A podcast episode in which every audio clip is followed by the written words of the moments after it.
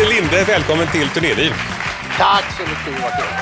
Vi har ju stött på varandra lite till år då under åren så här och eh, det jag egentligen vet är att du är en multiinstrumentalist sådär va. Men, men vad står det på visitkortet egentligen?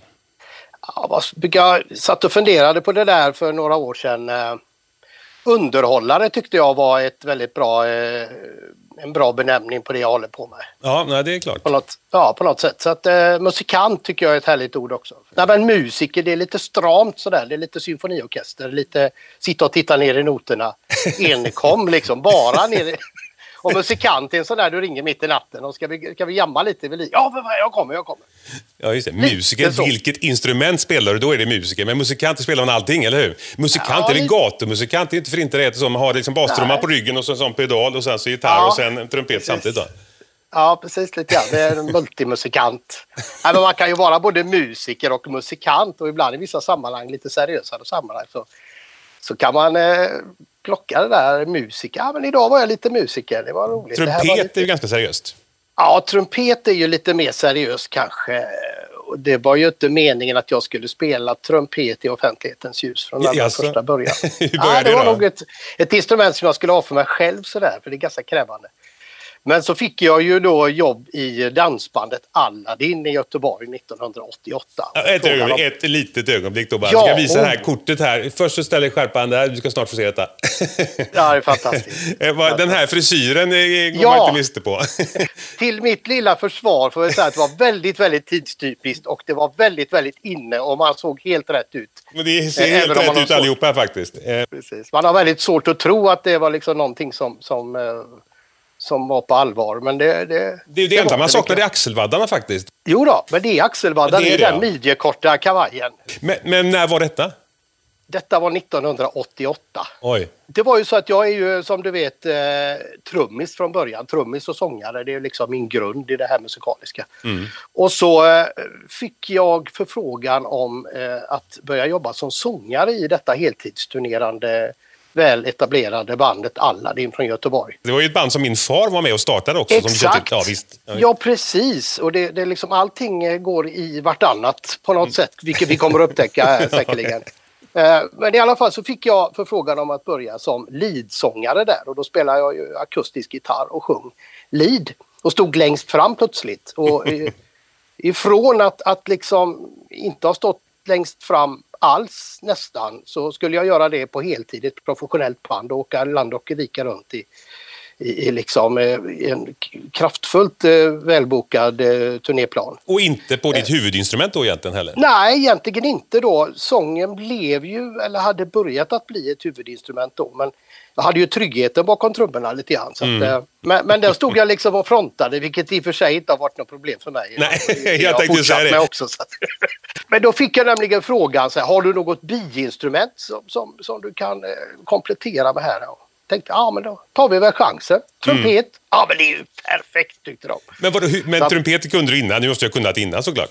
Ja, ja visst, jag hade det som mitt lilla egna hobbyinstrument. Va? Mm. Och det var så tanken var att jag skulle ha och spela själv. och, och och, och liksom kanske roa mig lite tillsammans med andra och jamma ibland. Och sådär. Men ja. då blev det liksom plötsligt allvar och jag fick börja öva ordentligt. Och sen stod jag på, på, på landets scener och spelade solotrumpet på ett x antal låtar och sådär. Så att, eh, det var väl jättebra. Eh, vilket gjorde att jag kunde liksom lägga trumpet lite grann till, till min samling på lite mer allvar.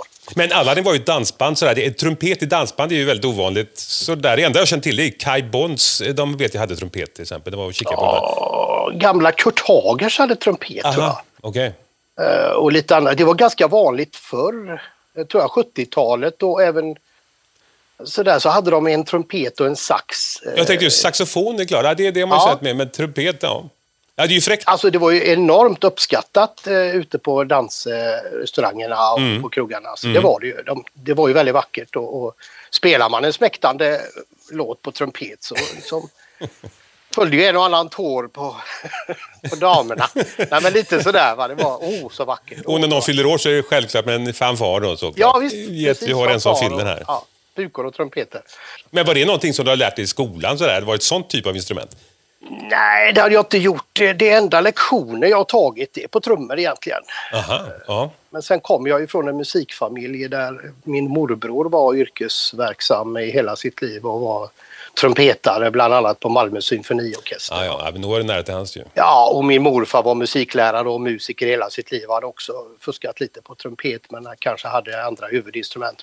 Så det där trumpeten fanns liksom i familjen. Ja, det låg trumpeter och strösslar över hela huset Ja, det gjorde det. Och på, och på somrarna, när jag var tillbringade somrarna med min morfar och mormor ute på landet på Aröd vid havet så hade morfar då fyllt hela lillstugan som det hette med olika eh, instrument av alla tänkbara slag. Det var basuner och tromboner och basstrummor och trumpeter och saxofoner och allt. Så jag hade ju regniga dagar så satt jag där inne och försökte få liv i de här grejerna. Mm. Han ni spela ihop någonting sådär eller så? Ja, det hann vi göra. Absolut. Uh, han spelar med min, eh, både min morfar, min morbror och en, eh, ytterligare en morbror som gick bort mm. ganska tidigt. Eh, början på 80-talet så spelade jag trummor i någonting som heter Backamo-sextetten. okay. bevarande utav gammal brunnsmusik. Jättekul att spela på trummor, alltså fantastiskt skojigt. Vad är det, vad är det brunnsmusik? Vad är det för det, det är musik som de hade inom militären. Ja. Från början. Så det var sådana 91-uniformer som ja. man satt i då. Va? och så eh, satt ju de här eh, mässingsextetterna och spelade eh, underhållningsmusik när Societeten gick och drack i brunn, bland annat i, mm i Ronneby brunn och, och lite sådana eh, kurorter. Ja. Så satt de och spelade lite grann och så gick de och snurrade på sina parasoller. Och, vi spelade bland, jag spelade för kungen i Stenungsund 1980-82 någonstans. Så att, då skulle det vara en liten sån militär del liksom med de här 91-uniformerna och, ja. och, det här var ju väldigt, eh, var ett litet härligt pittoreskt inslag i många olika sammanhang. Då.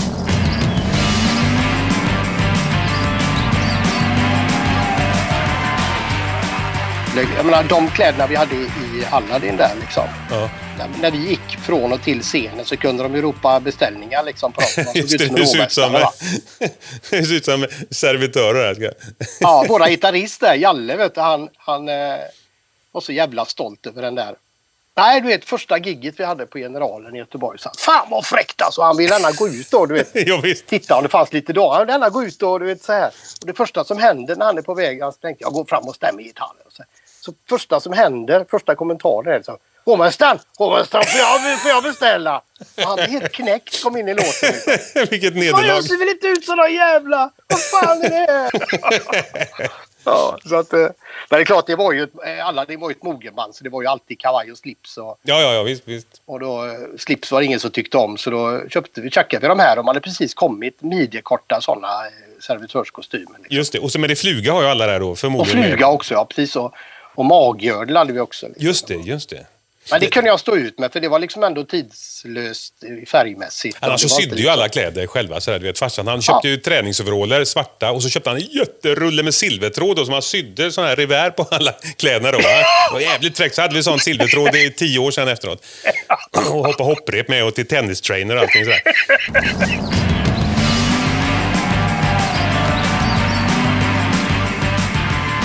Men vad tror du, nu för det är lite intressant hur man börjar spela sådär. Vad tror du det kommer sig att man faktiskt börjar? Är det tillgängligheten till instrument eller, liksom, eller att man får höra mycket musik i sin uppväxt sådär?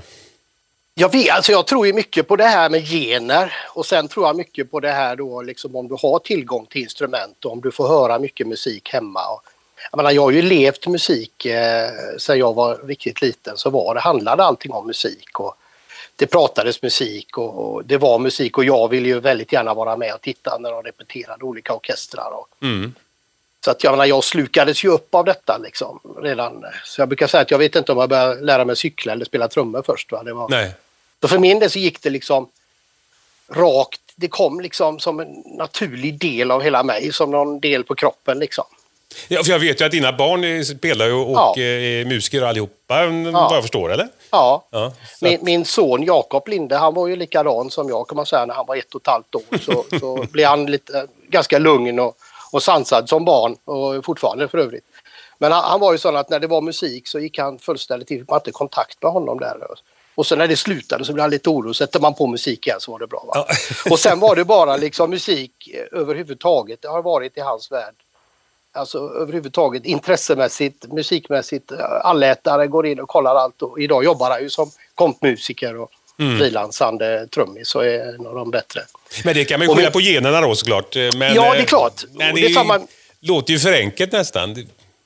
Ja, kanske. Eh, men alltså, det klart man uppmuntrar också då. Va? Mm. Och jag menar, min dotter hon spelar piano och är mycket duktig sångerska. Har varit ute och jobbat med det. Och det, det jag tror att det färgar av sig. att det pratades mycket musik, det var mycket instrument och de fick chansen att spela på olika grejer. Och Jakob fastnade ju för trummorna väldigt, väldigt tidigt. Då. Jag tänkte på det, du vet, Mozart, om han hade vuxit upp i djungeln hos något naturfolk så där, du vet, hade han inte blivit några symfonier oavsett hur mycket han hade det i generna. Ja, kanske har blivit djungeltrumma eller något. ja, det kanske... Eller spelat, ja. lirat på lianer eller något.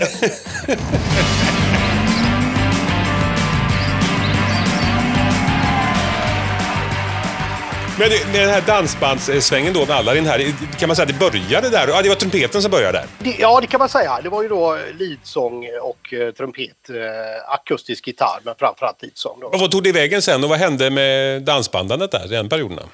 Alltså jag jobbade med eh, dansbandet Aladdin i ett år och det var ett sånt oerhört intensivt eh, år som jag brukar kalla för min musikaliska grundutbildning nästan. Det var heltid ni spelade då? Eller? Ja, det var mm. heltid. Vi, vi jobbade något vansinnigt mycket. Ja.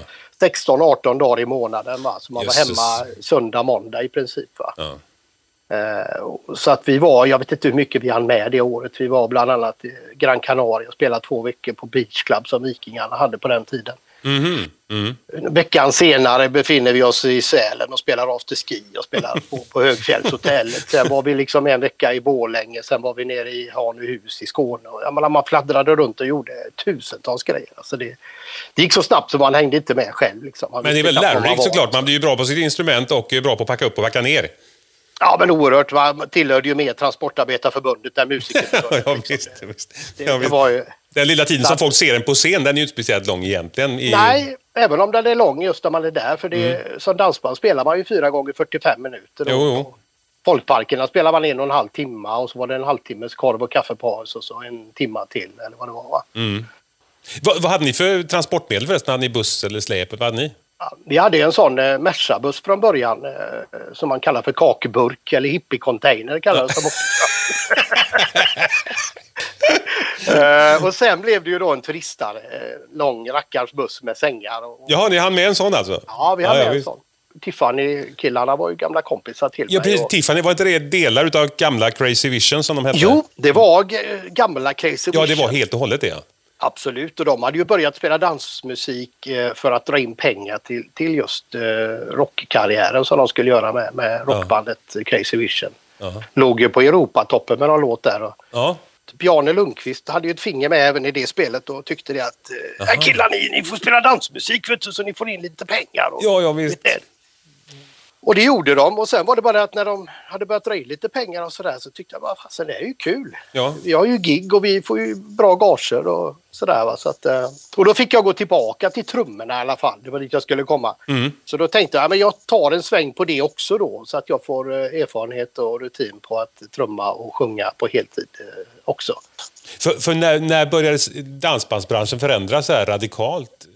Jag tyckte att under de åren som jag var med så började man skönja en förändring och riktigt hur den förändringen skulle se ut eller hur den skulle bli. Det, för det gick ganska fort där de här åren, tycker mm. jag. Mm. Med, med, liksom, för jag vet 1988 i alla fall när jag började då var det 2500 heltidsturnerande dansband i Sverige. Jesus. Så att man mötte ju varandra på fikaställena och man morsade och man åkte hem eh, i karavaner på nätterna ibland på, på lördagnätterna och likadant man kunde träffas ute på turné och ha lite, lite party och sådär. Trevligt. Vet. Man mötte varandra på motorvägen ja, sådär. Man såg, ah, där kommer ja, framför... Lasse Stefans där.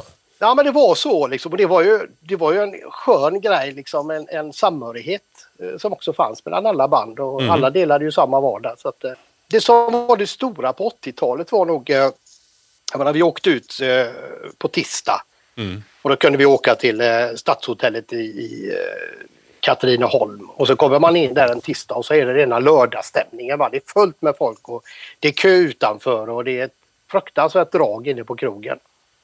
Eh, och sen dagen efter åkte man till eh, ja, nästa Folkets hus i Motala kanske och lika mycket folk där. Mm. Och så höll det liksom på och sen kom man till, till bland annat då vet jag var i Kalmar på Sandra som var ett jättestort ställe som hade något disco och de hade kombinerat med allt möjligt. Och där kunde det liksom vara tusen pers och sånt där en torsdag, fredag, lördag. Jag menar, det, det var hur mycket folk som helst. Och sen var de i, någonstans i, lite grann i alla åldrar också. Mm. De var ju i våran ålder och uppåt, så att säga, uppåt 65 kan jag tänka mig. 70 där någonstans. Så att det var en väldigt bred, bred publik liksom som, som tyckte om samma sak och hade då gemensamt att dansa. Men inte minst också att man gick ut och umgicks och drack ett par pilsner, käkade lite gott och garvade och hade kul ihop och sådär. Mm.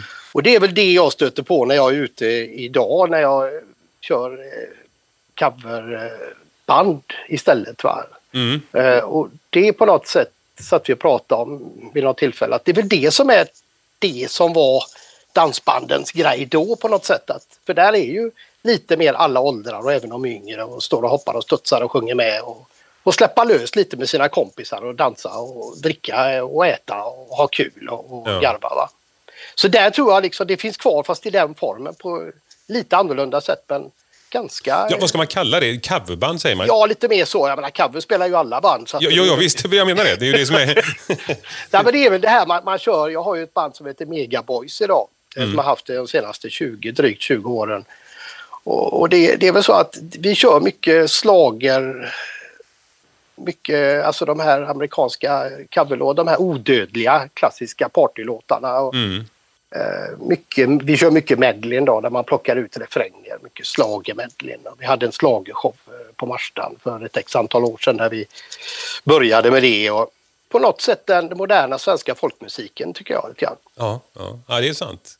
Ja. Jag visste ju inte så många som egentligen spelar slager rakt upp och ner. Nej, eh, det är det inte. Utan, och sen när man gör det som vi i lite koncentrerad form, när man tar bort eh, verserna kort och gott och så smäller man ihop eh, alla de här kända refrängerna på Piccadilly Circus och Eloise och Högt över havet skulle jag sagt och alla de här, du vet, och folk som har fått lite i sig och ute och kan alla låtarna. Det, är blir liksom en mass, det blir som en massallsång liksom.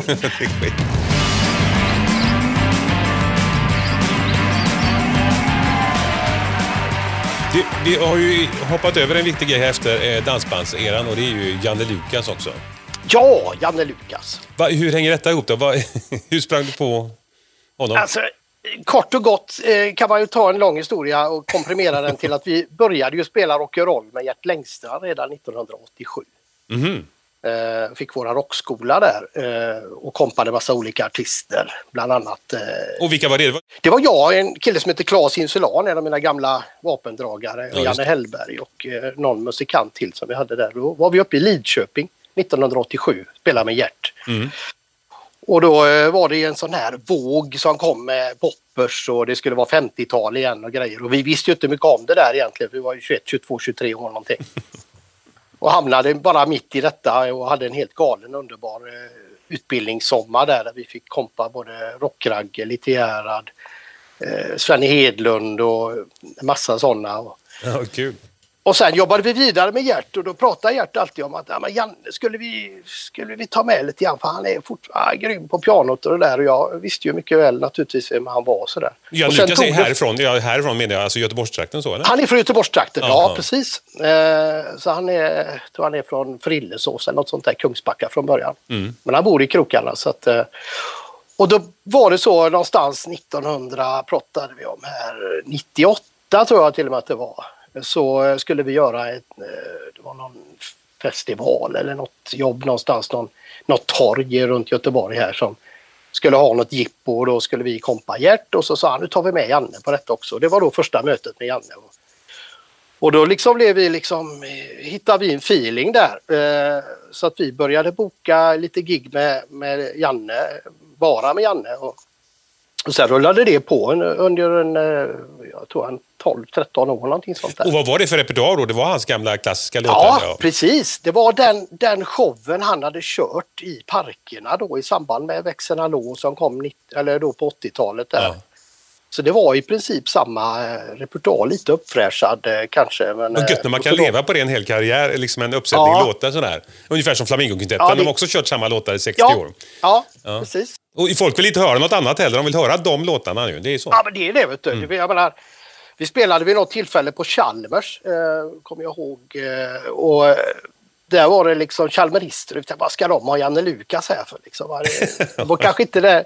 Tänkte ska vi, ska vi dit liksom? Och, ja, ja. Vi, vi åkte dit eh, och, och lirade. Och de var fullständigt in space på, på växeln Hallå. Alltså jag tror vi spelade den tre fyra gånger den kvällen. och de var lika vilda varje gång och tyckte det var, ja, det var helt... Ja, det är väl den låten alla frågar. Först, när ja. kommer växeln Hallå? Ja. Mm. Och där lägger vi ju liksom alltid sådär lite små tyket i slutet eh, som näst sista låt då, så att de måste ja. stå ut med resten också. Men, men, det går bra med Janne för att han, han har bra drag i pianot och är fortfarande ja. grym teknisk och, och har ett enormt sväng. Alltså.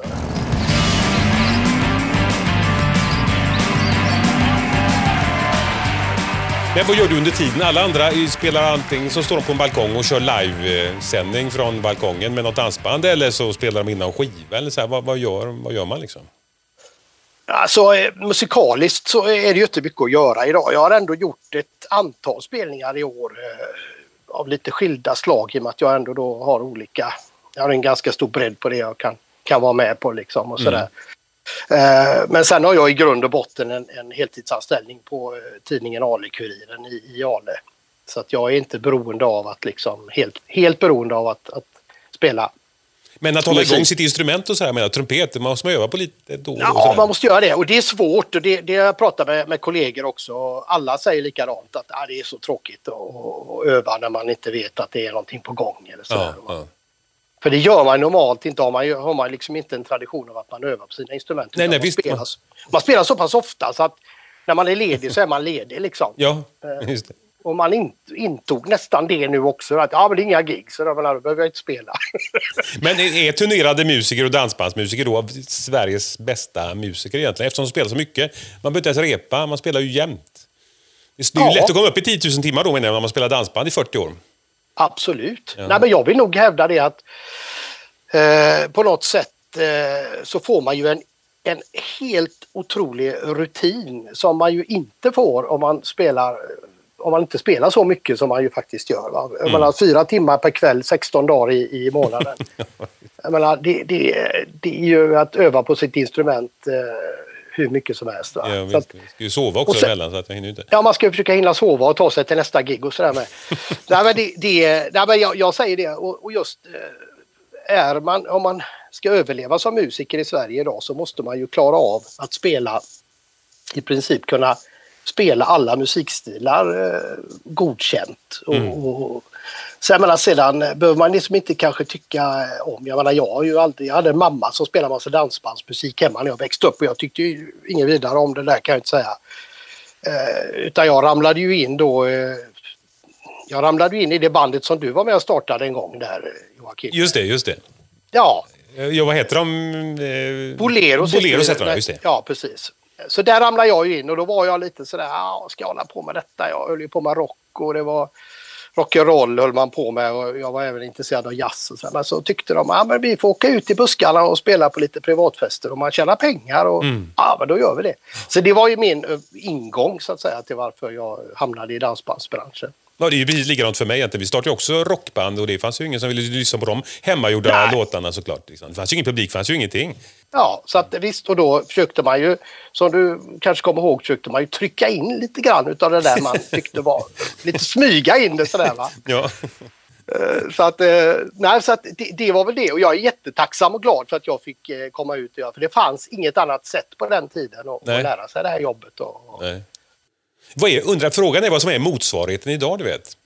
Jag har ju också barn som eh, spelar sådär. Va? Och man, eh, eh, livespelandet är ju egentligen det som är den bästa skolan. Uppfall, det upplever man själv i alla fall. Som. Ja, Nej, men det har kokat ner detta så tror jag det är de coverbanden som finns idag. För det kommer ju även yngre människor och yngre musikanter som startar upp coverband och vill spela hits som mm. alla i alla åldrar tycker om. Ja. Och tack och lov så plockar de upp lite av det senare som kommer. För inte bara spelar det från 80 och 90-tal utan även plockar in mycket av det som är bra som kommer idag. Då, va? Vilket mm. jag tycker är skitkul att höra. Ja, så att, jag tror det, för att det måste ju finnas ett behov av det man har att erbjuda. Va? Mm.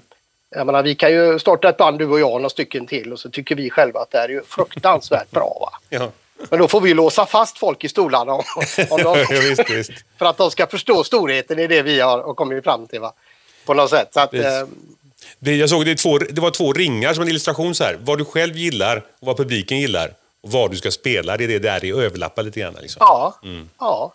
Jag fortsätter, jag fortsätter så, fort, eh, så fort det ordnar upp sig här och vi kan börja åka igen så kommer jag finnas där ute någonstans i mm. mina olika konstellationer och, och spela musik, vilket jag tänker hålla på med ett x antal år till, eller så länge jag tycker att det är kul. Va? Ja, det är klart, det är väl någonting man inte behöver sluta med egentligen? Alltså, nej, spela man, kan man nej, precis. Och just inom musiken så är det ju som jag brukar säga att just i musiken är det så unikt och fint ordnat att där har man eh, jämnåriga kamrater i alla åldrar. Och man har nytta av, man har nytta av varandra. Liksom. ja, visst, ja, visst, visst. Sen har jag en teori om att när min generation, eller våra generation, eh, blir pensionärer sen framöver så kommer ju liksom inte tedans eller du vet eh, pensionärsdans med kaffe och massarin gälla på tisdag eftermiddag utan Nej. jag tror ju att det blir sån här after work för oss en, två gånger i veckan med hamburgare och pilsner. och, så vill, och, så, och så vill vi ha trubadur eller coverband. Mm. Det var det som jag, jag sa till Bosse Liljedahl där. Alltså jag, när jag var liten så trodde jag att när man blir gammal så lyssnar man på dragspelsmusik. Ja. För det gör ju äldre personer. Ja, visst, Men jag visst. har inte börjat än. Nej, det, jag tror inte att jag kommer att börja Du får vänta på afterworken istället. alltså, alltså jag, jag, tror att afterworken kommer att bli lite gig här om en ja, 10-15 år. Det är nog inte eh, För jag tror att den generationen vill ju ha det så. Och kanske mm. vill de ha det med sig ner till Spanien eller till eh, vad det nu är de ska bo. Mm, mm. Att, eh, jag tror väl att vi kan åka runt och spela Piccadilly Circus ett tag till. och, sen ska vi, och sen ska vi damma av Janne lite till. Ska, vi ska köra igång och göra lite gig igen. Fint avslut på detta, Peter. Härligt, Tack så länge härligt. så hörs vi vidare då. Ja, men det gör vi. Ha det bra. Ha det så gott. Hej så länge. Hej.